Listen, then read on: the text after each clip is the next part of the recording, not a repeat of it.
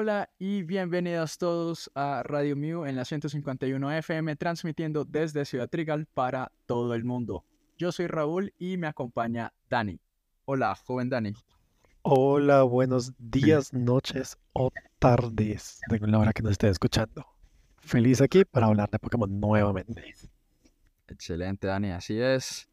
Estamos listos para hablar de Pokémon, para discutir temas, em, sobre todo del, como del área competitiva, eh, hablar un poco de las actualizaciones, eh, eventos y controversias que han surgido en el mundo Pokémon. Em, vamos a hablar cosillas eh, desde el lanzamiento de la, del Pokémon Home, en las nuevas funciones, hasta eventos en diferentes competiciones. así que pues arranquemos pues con este nuevo episodio, el episodio 12 o el segundo episodio de la segunda temporada. sí. Así que arranquemos con la musiquita y a darle átomos. Tengo que ser siempre el mejor, mejor que nadie más mi ideal. Listo. Empecemos entonces con las noticias de Pokémon Home que finalmente lanza em, pues su nueva actualización para enlazarse con Scarlet y Violet. Recordemos que antes, eh, sin estimar para las fechas 20-22 de abril, em, se había anunciado que se iba a hacer este, este lanzamiento. Luego salió un comunicado en el que dijeron como, no, lo siento, eh, no lo vamos a lanzar ya, lo vamos a lanzar más tardecito, no sabemos cuándo, pero pero ya, ya, ya no lo vamos a lanzar. Y terminando mayo, eh, finalmente lanzaron el nuevo comunicado en el que dijeron, sí, sí, vamos a actualizar Pokémon Home. Y vamos a, pues la actualización finalmente va a traer la conexión con Pokémon Scarlet y Violet que tanto se había esperado. Sí, total, o sea, al principio, pues eso, lo habían dicho que sí salía, luego dijeron que no salía, y en eso mucha gente claramente se molestó, nos molestamos, pero supongo que fue también presión, no sé si sí lo tenían, no lo tenían, la verdad, no sabremos. No, no lo sabremos nunca, pero pues ya, finalmente está con nosotros la actualización de Pokémon Home.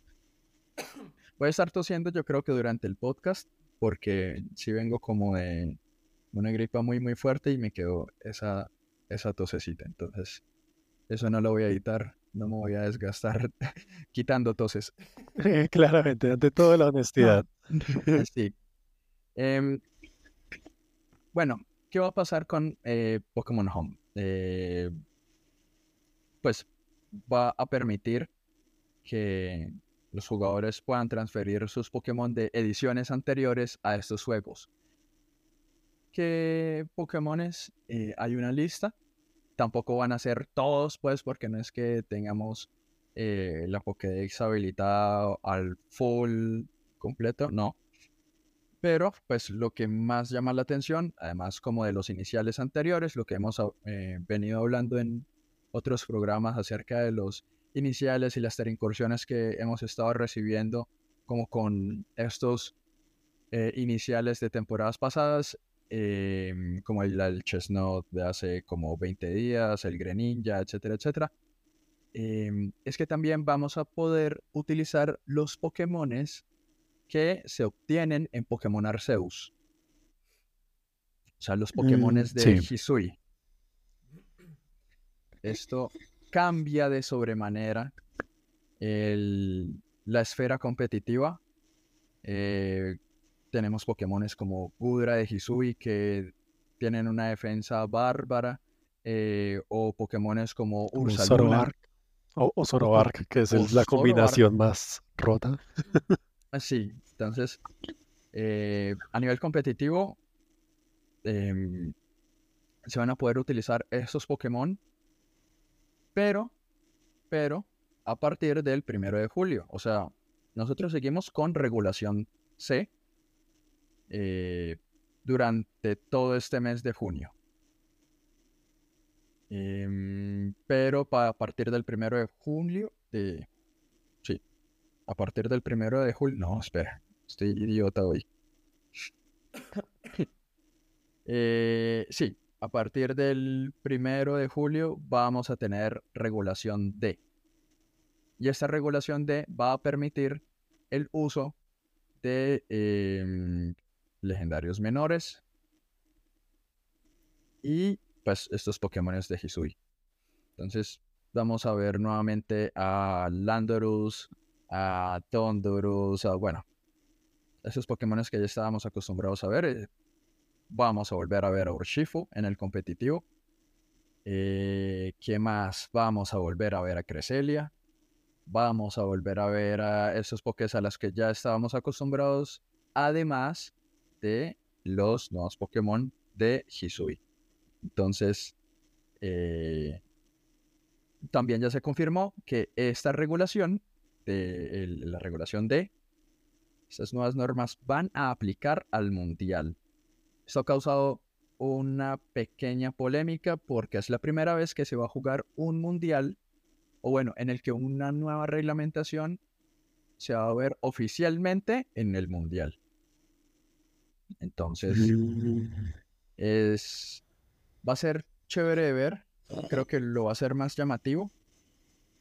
Pero al mismo tiempo, pues para los jugadores hay cierta incertidumbre, porque no van a tener como la posibilidad de probar sus equipos en competiciones oficiales. Claro. Pero pues, este es el mundillo de Pokémon. Em, afecta, afecta a los jugadores profesionales, a quienes están preparándose de cara al mundial.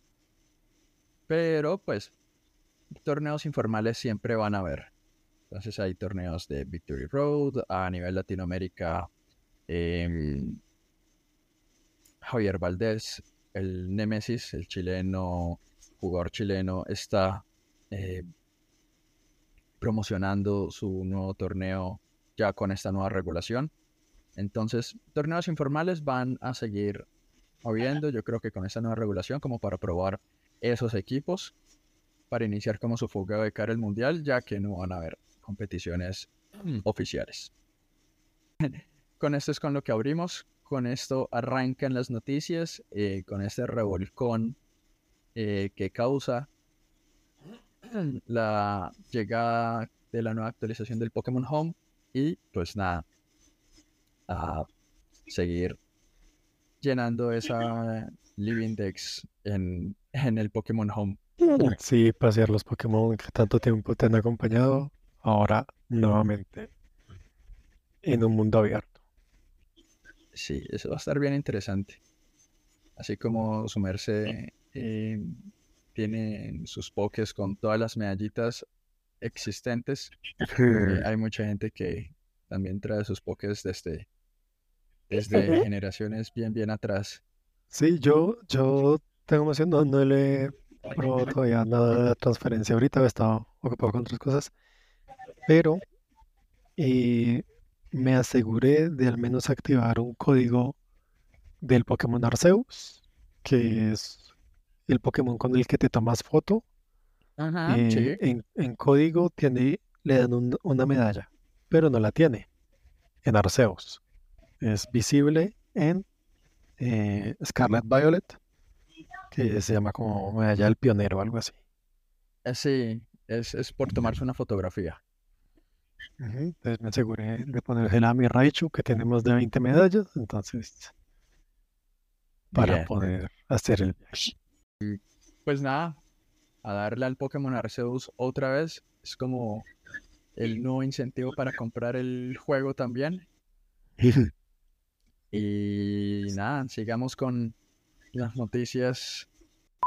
del emocionante mundo de los torneos Pokémon. Seguimos aquí en Radio Mew y vamos a analizar, bueno, no analizar, vamos a comentar un poco de los eventos de BGC que se han llevado a cabo en las diferentes ciudades alrededor del mundo.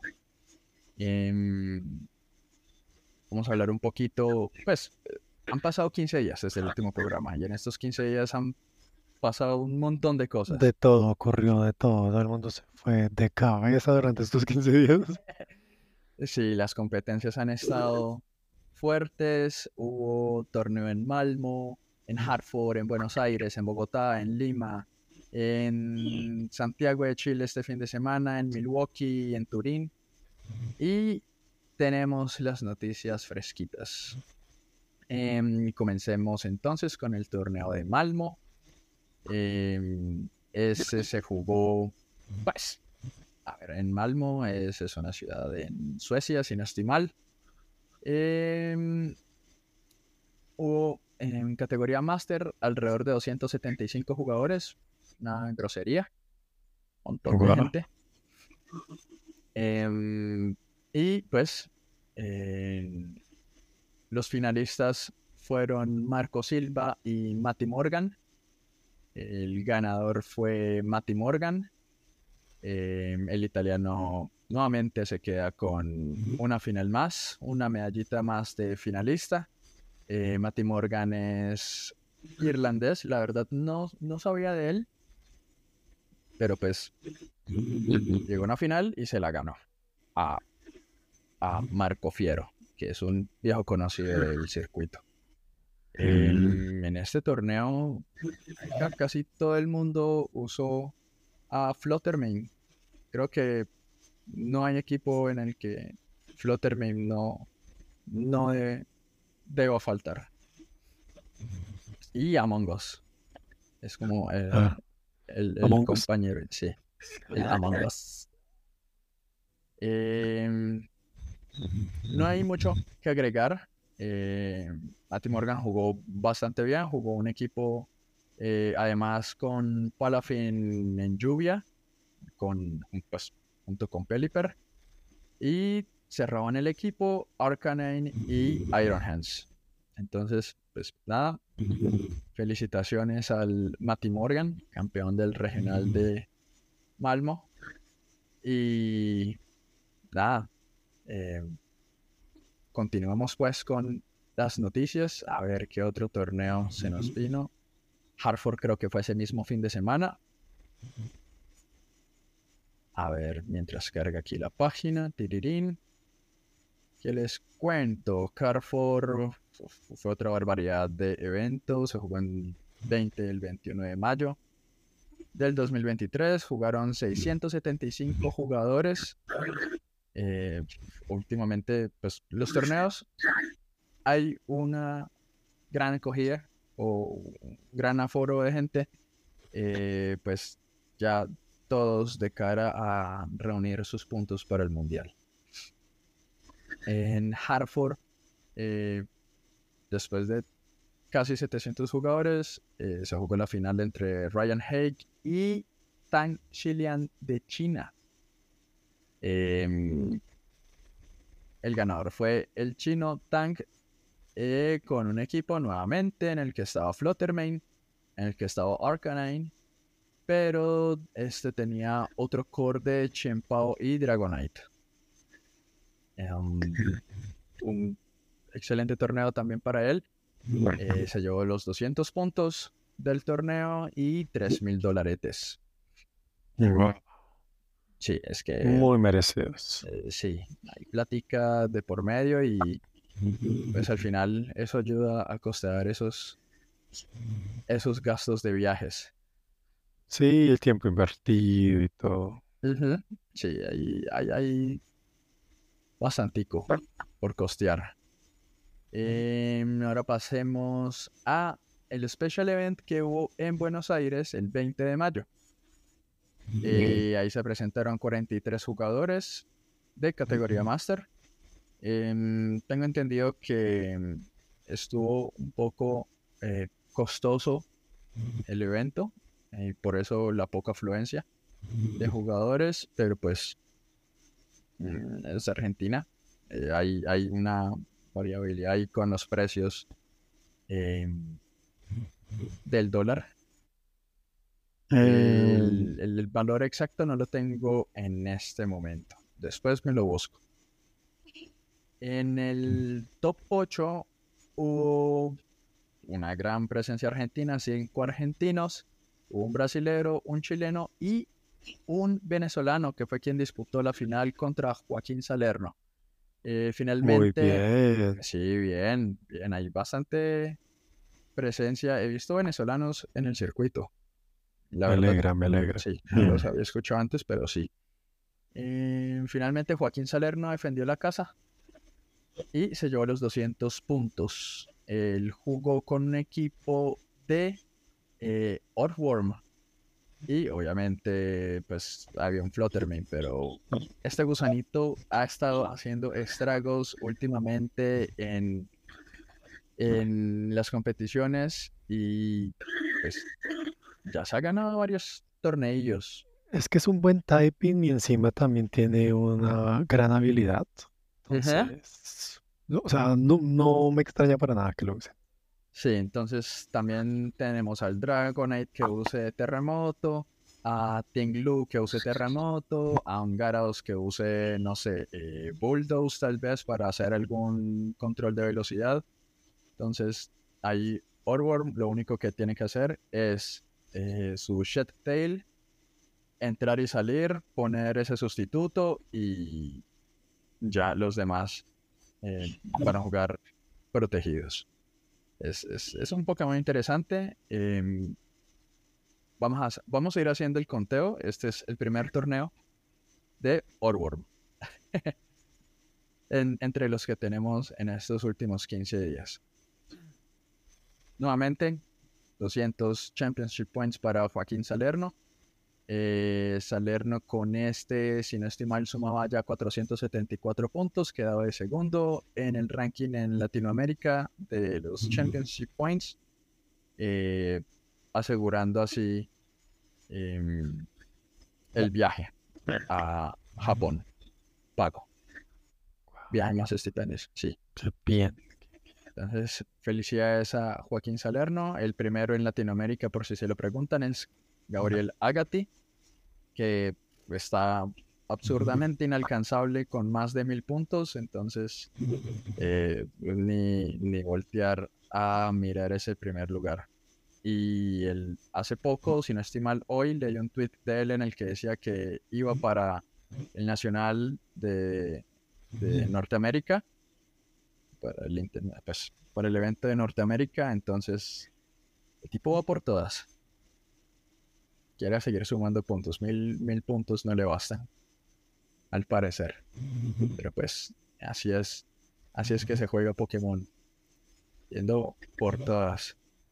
Em, aquí voy a hacer una pequeña pausilla para em, mencionar que hay medallas de espectador para el mundial y la gente debe hacer su registro eh, por internet eh, hasta dentro de tres días, hasta el 8 de junio se cierra el registro.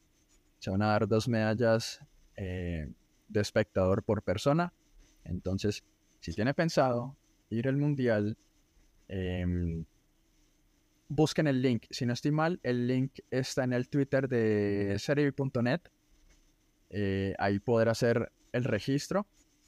Y pues nada, eh, si es la imagen que están mostrando en el tweet, es un fuecoco como con unos onigiris en la mano. Es una medallita bien, bien bonita que vale la pena Ujú. tener. Janito. Sí, está, está bien chéverito. Eh, terminando ahí la nota publicitaria, continuamos con los eventos. Pasamos a el evento que se jugó aquí en Bogotá el 28 de mayo. Em, hubo 81 jugadores de categoría Master. Eh, se jugó eh, regulación C en Draco Hobby Center. Eh, tuve la oportunidad de estar en el evento. Eh, el sitio es gigante, es lindo, es un buen sitio para jugar, eh, muy cómodo, eh, central. Y el evento, la organización estuvo genial. Em, Me alegra, sí, recibí cuando, cuando recibí tu imagen por WhatsApp con la tarjetica de participador. Me emocioné mucho, la verdad. Me, me alegra que hayas podido ir. Eh, sí, no me fue tan bien como esperaba, No, pero pues pero la gracia es disfrutar, estar en el ambiente, disfrutar de todo. Si se puede ganar, pues bien. Pero si no, pues no hay lío. Igual les- lo mejor es dar el mejor esfuerzo y sí, lograr llegar hasta ahí. sí, la verdad sí, la pasé delicioso. Me pude ver con gente con la que solamente había eh, cruzado texto por WhatsApp. Entonces, pues la pasé muy bien, pasé súper chévere y pues muy contento porque así como en Argentina Salerno defendió su casa, aquí Juan Camilo Restrepo defendió la nuestra. Eh, jugó una gran final contra Aldo Loyola de México. Em, aquí quizás el top 8 sí estuvo mucho más variado. Em, el top 8 lo completó el tercer lugar Max Morales de Costa Rica, Raúl Ramírez de Roll de Ecuador, también un gran jugador de- del circuito, em, Kyle Ayala, Kairoshi TV de Estados Unidos, eh, Daniel Núñez de México, Donita, eh, Leonardo Chinchilla también de Costa Rica. Y lo completó en el top 8 Mateo Arias, colombiano, también un viejo conocido de la casa. Em, Asley, Jimmy Suárez, eh, otro colombiano, quedó de noveno, le faltó muy poquito em, para meterse en ese top 8, pero hizo un excelente trabajo. Eh, así también Luis Cañón quedó de puesto 13 y Fobos, eh, aquí figura como Valentina Torres, hizo el puesto 15 y así completamos eh, como el grupo de, de colombianos que estuvieron presentes en esta competición, en este top 16.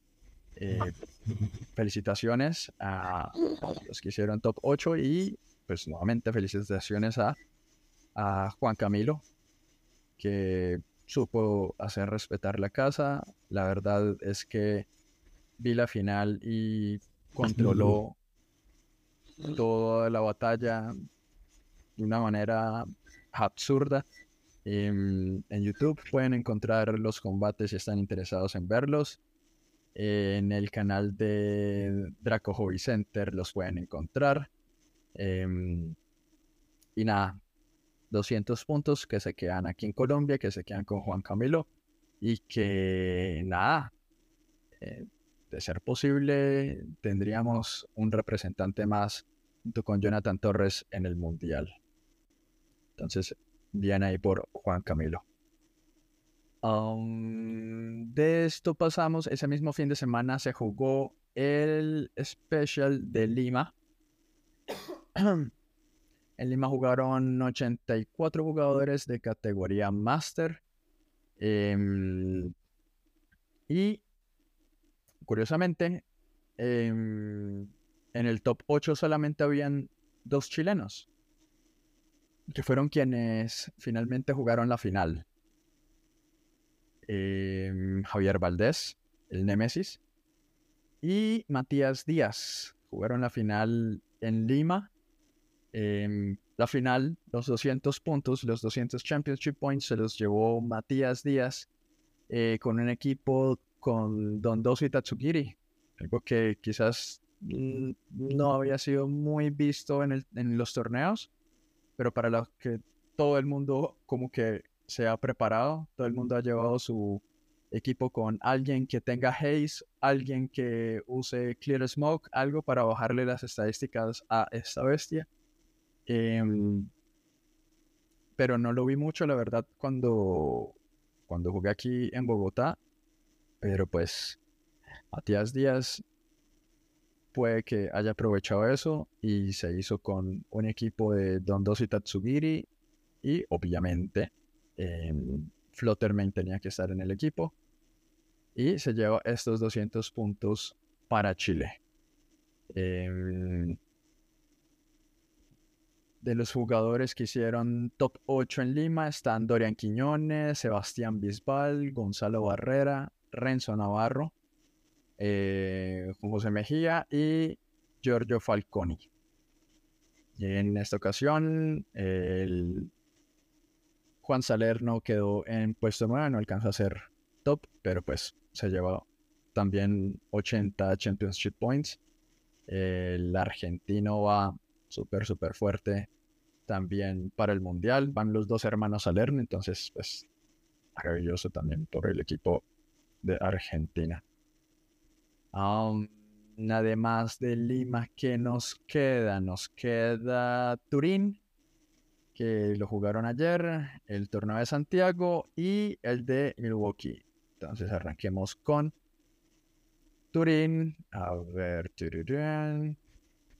Turín no tengo así mayor información. Em, el top 8 lo hicieron Andrea Piazzo, Alessio Fusca o Fusa, Adam Ferquawi, Simón Zambito, Luca Severelli, Roberto Porretti, Chang Hengyu y Nico Coñeta, quien es finalmente el ganador de este torneo em, de Turín, este special event.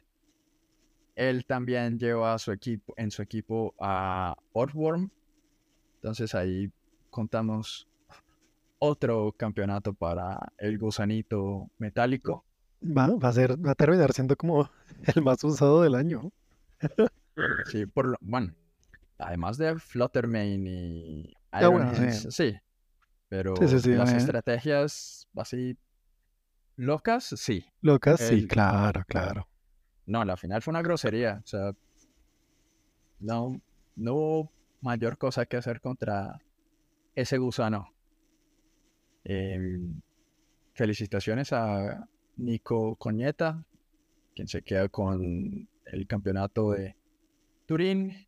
Eh, dentro de los datos que les puedo dar, porque no tengo toda la información disponible, es que hubo 582 jugadores de categoría Master, también una cosa groserísima. Se jugó este fin de semana, del 3 al 4 de junio, en Turín, Italia, y pues, naturalmente, eh, con regulación C. Ah, Me, me gusta conocer que hay tanto nivel de jugadores, la verdad. O sea, creo que uno, uno no mide el alcance de la franquicia y de todos estos torneos hasta que te votan así un número. Sí, exacto. Eh, uno, uno escucha estas cantidades, pues, digamos en Latinoamérica no son cifras tan gordas, pero, pero sí, Por ahora. Por Por ahora. ahora, sí. Eh, pero es que eh, decir que hay torneos de 500, de 600, de 700 personas nada más en una sola categoría es, es, es un montón. Entonces, está chévere la esfera competitiva. eh, eso lo único que hace es que haya más expectativa por ver este mundial. eh, que creo que creo que muchos de nosotros comenzamos en pandemia con Scarlet y Violet. Entonces es interesante ver que pues este finalmente va a ser el primer mundial con Scarlet y Violet y va a estar, va a estar bien chévere de ver. Continuamos con el regional de Santiago en el que jugaron, a ver si tengo este dato también. Ah, um, no, no tengo el dato de cuántas personas jugaron en Santiago. Eh, se jugó este fin de semana, el 4 de junio. Y finalmente, al igual que en Argentina, al igual que en Colombia, eh, Javier Valdés, el Neme, hizo defender su casa em, y se llevó los 200 Championship Points eh, que ofrecía el torneo.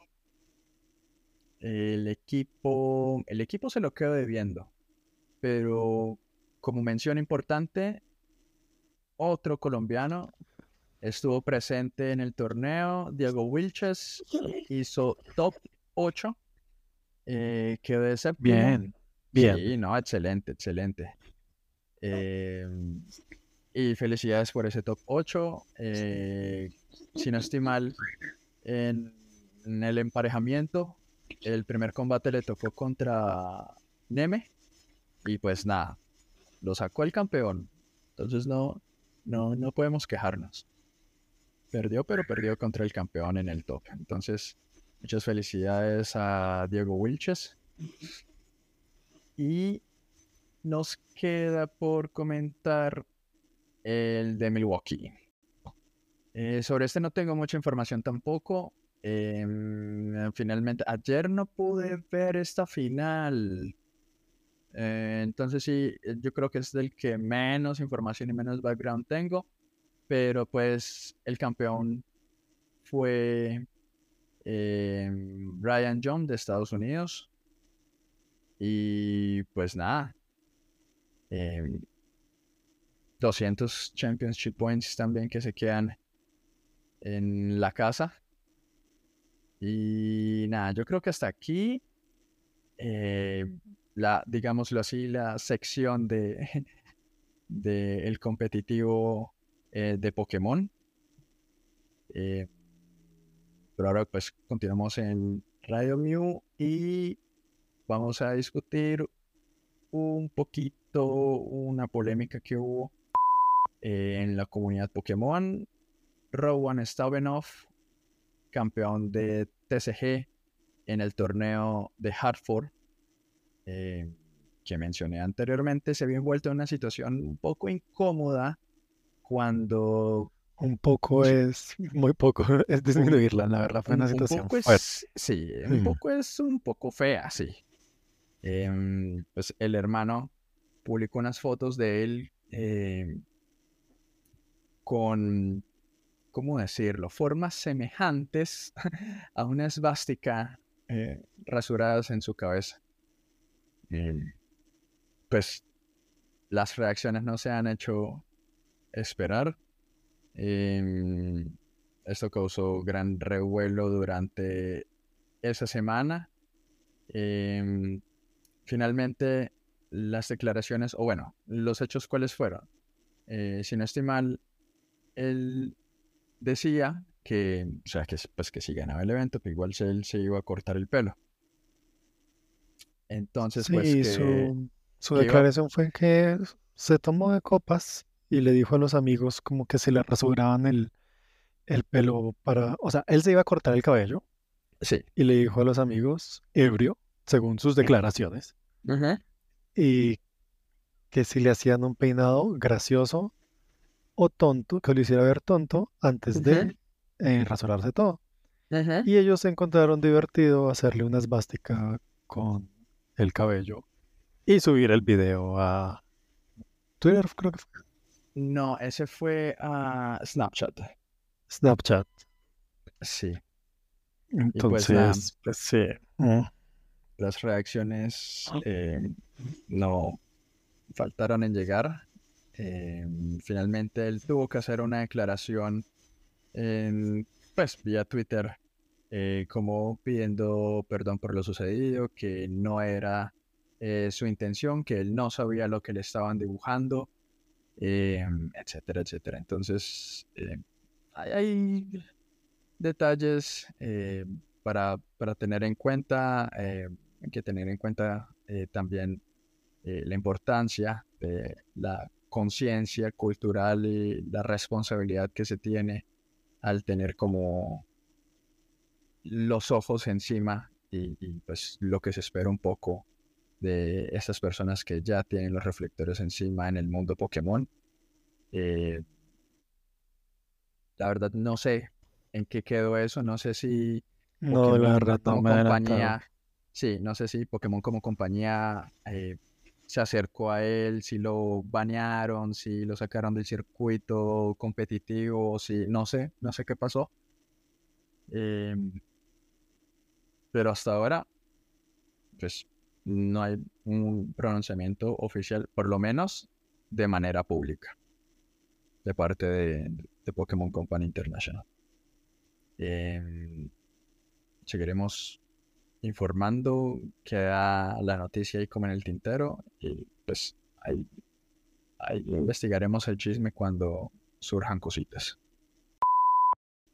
Dentro de las curiosidades eh, que tenemos en, en este programa, en- pues, son como los productos relacionados con Pokémon.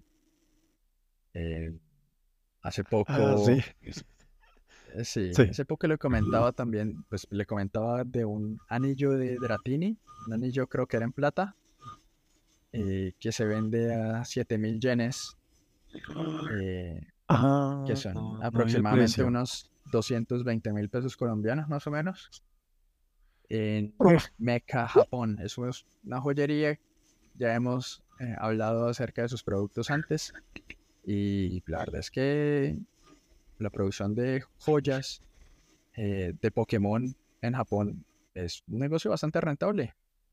Sí, de hecho ha pegado muchísimo.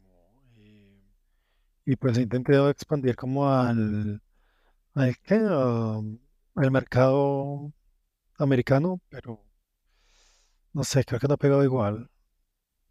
Sí, yo creo que pues es- ese tipo de joyería es como muy de nicho, Sí, pero, pero pues ahí está.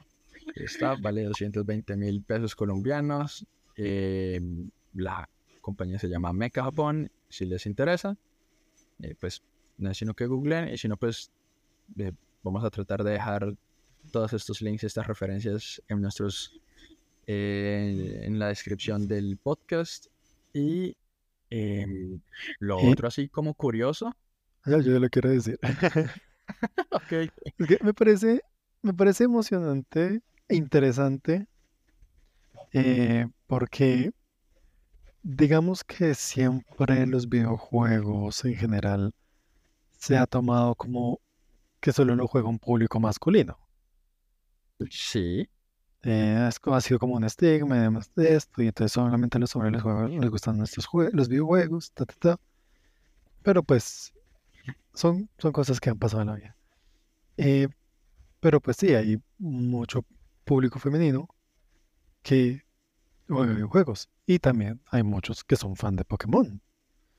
O sea, una franquicia tan grande y con tantos fans por todo el mundo.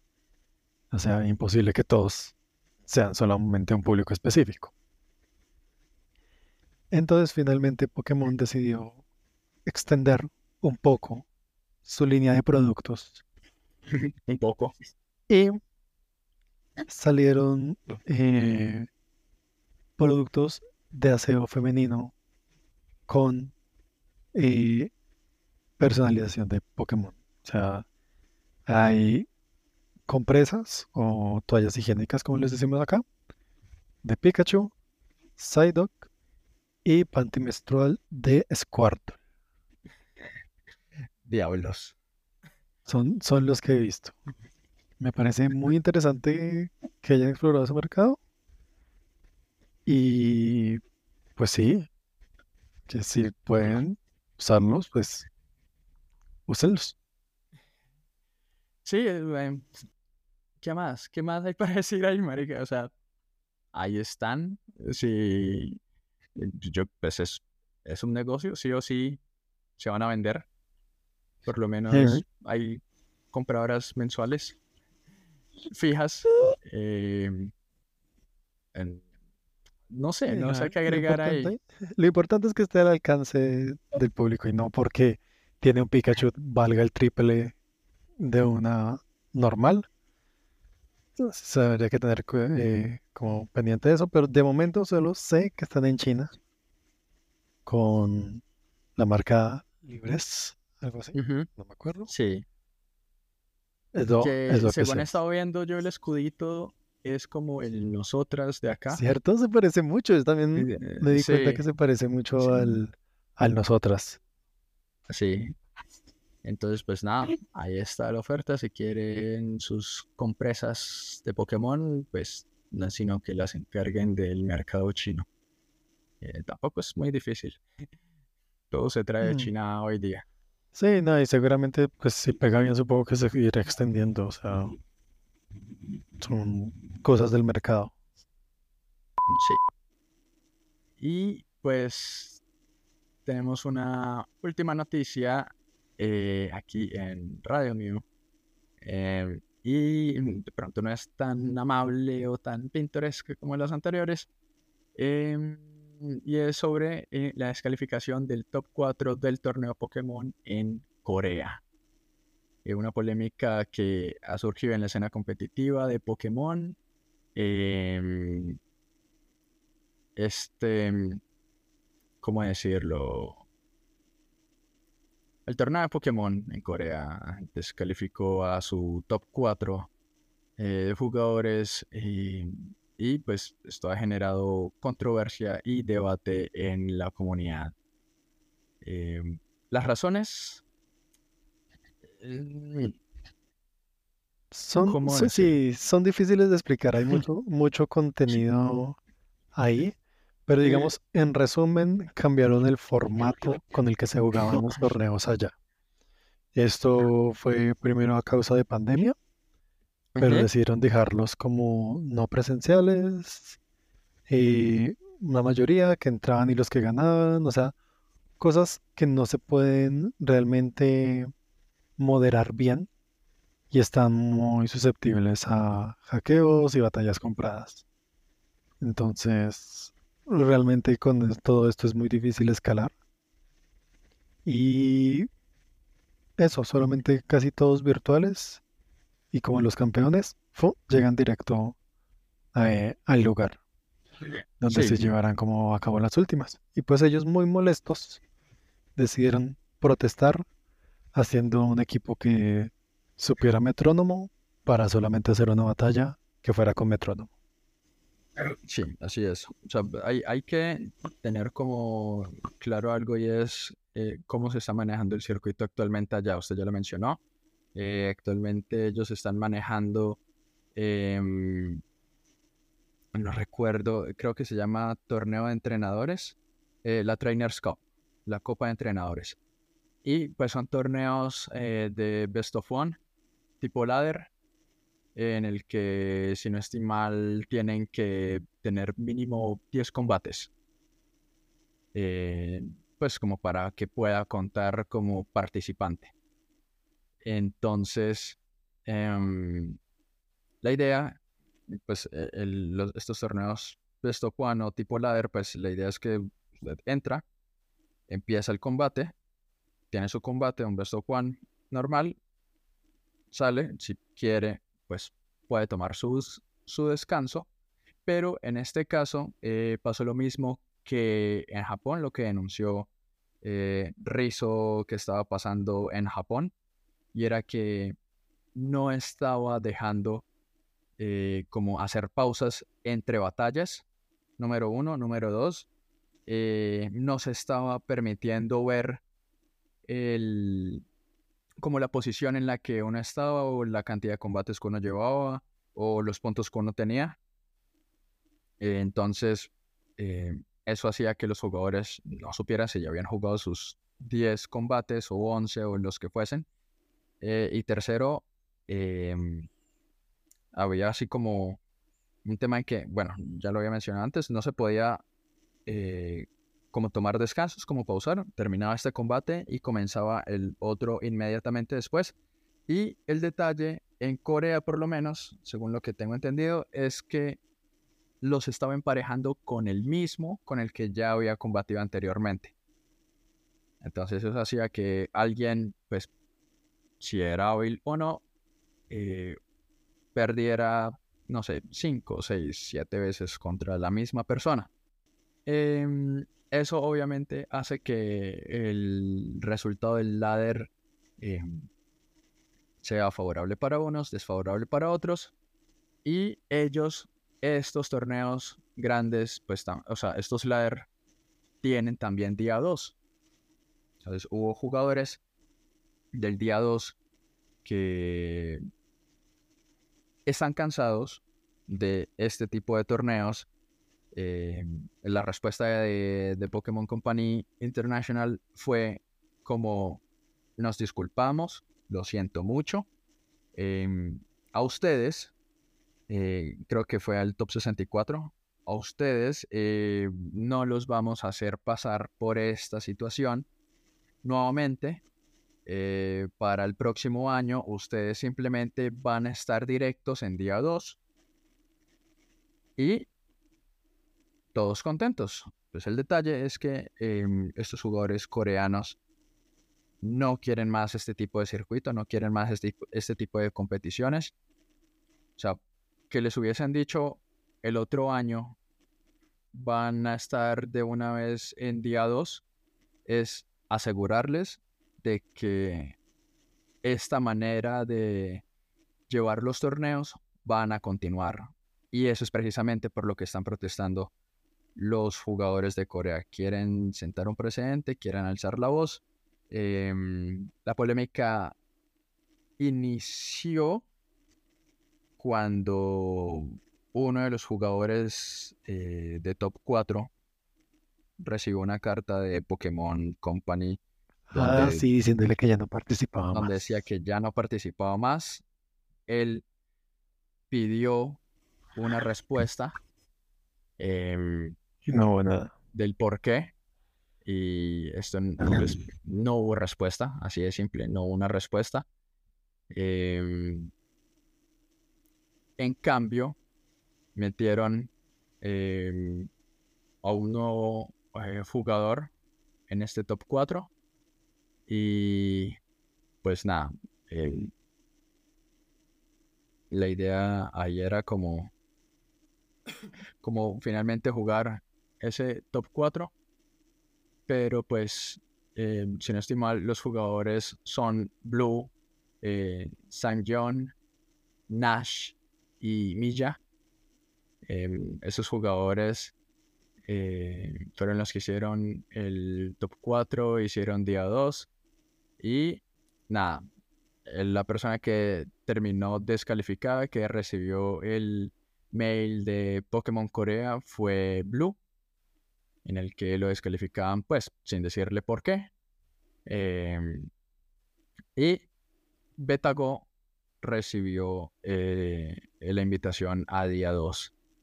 Em, pero pues Betago estuvo de acuerdo con los otros tres competidores y decidieron hacer sus equipos solamente con el movimiento metrónomo. Em,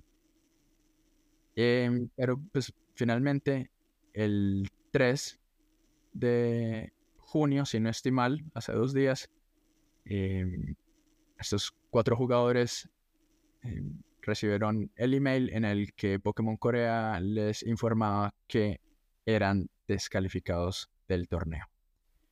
Las razones, em, pues finalmente la, como la que pesa es como que hubo acciones que Nintendo o alguna de sus otras subsidiarias consideraban inapropiados. Básicamente nos reservamos el derecho de admisión. Um, y pues nada, esa es la polémica, eh, esa fue su forma de protestar, esa fue la respuesta de, de Pokémon Corea. Eh, es, ahí medio, medio cheesy, medio polémico, medio harto. Ellos están pues protestando de, creo que de la manera más sana del mundo. No es que tuviesen... Eh, sí, de hecho es muy pacífica. Pokémon con bots o alguna de esas ilegalidades que normalmente uno, uno tomaría como, no, que es que sí, las cagaron porque eh, crearon sus equipos con bots o una vaina así, no sé. Eh, pero, o sea, no hay una reglamentación que diga no se puede usar metrónomo. ¿Sí? Em, no sé, esperaremos o no, porque así como en casos anteriores puede que esperemos o no respuestas de parte de Pokémon Company o de Pokémon Corea en este caso. Eh, como les había mencionado antes, el circuito coreano y japonés es muy diferente al europeo o al americano. Entonces, em, es raro, es raro que, pues aquí se, se regresó a una normalidad, por decirlo de alguna manera. Es raro que allá hayan continuado con esta modalidad. Pero pues, Sí, pues nada, ¿y ¿qué se, se puede hacer? O sea, esperar a ver qué, qué ocurre con ellos. sí.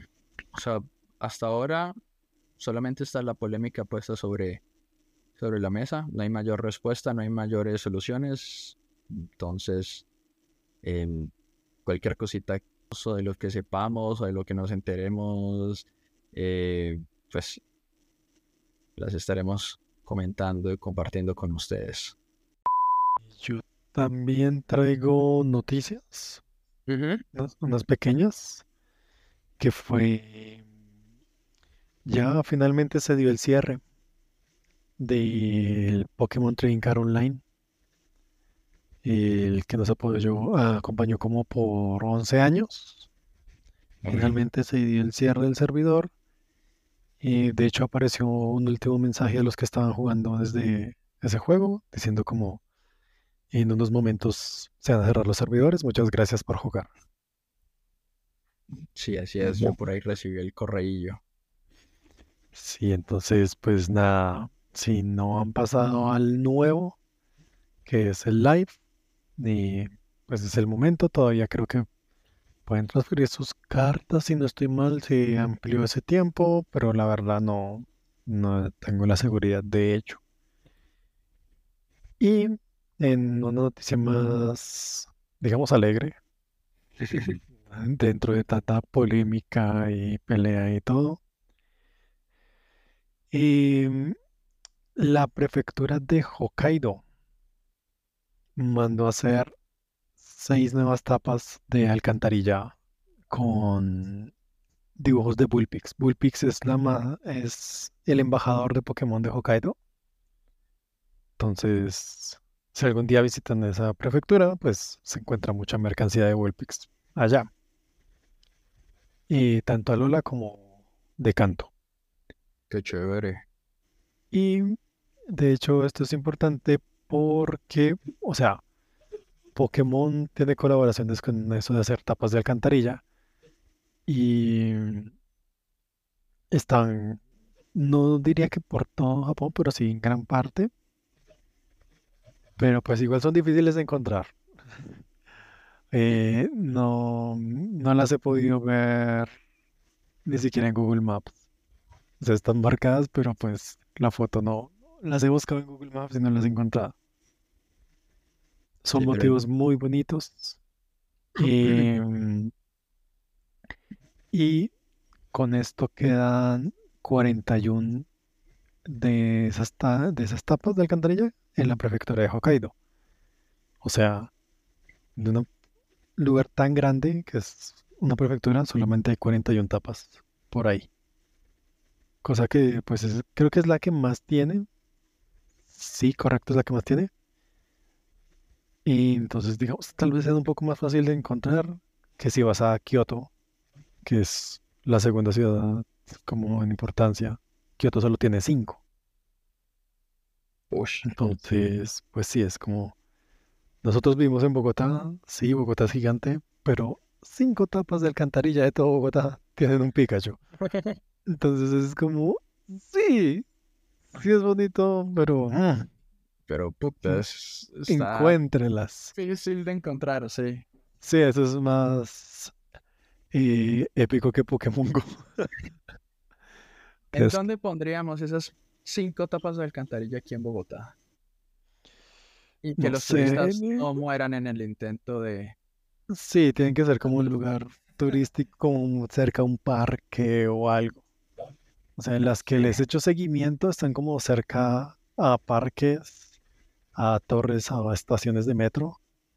Pero pues eso, busco en Google Maps y usted anda en Google Maps mirando el piso a ver si encuentra una tapa de alcantarilla con una sumarril. Es, es complicado. Es mejor. Sí. No, y es que ya usted dijo metro y baila. Bogotá no tiene metro, entonces Sí, empezando, sí. No, aquí. eh, no, muy tristito. Si no tenemos metro, menos vamos a tener tapas de alcantarillas bonitas, porque se las roban. No podemos tener nada bonito. Sí, Pero. Pero bueno, pues básicamente es eso.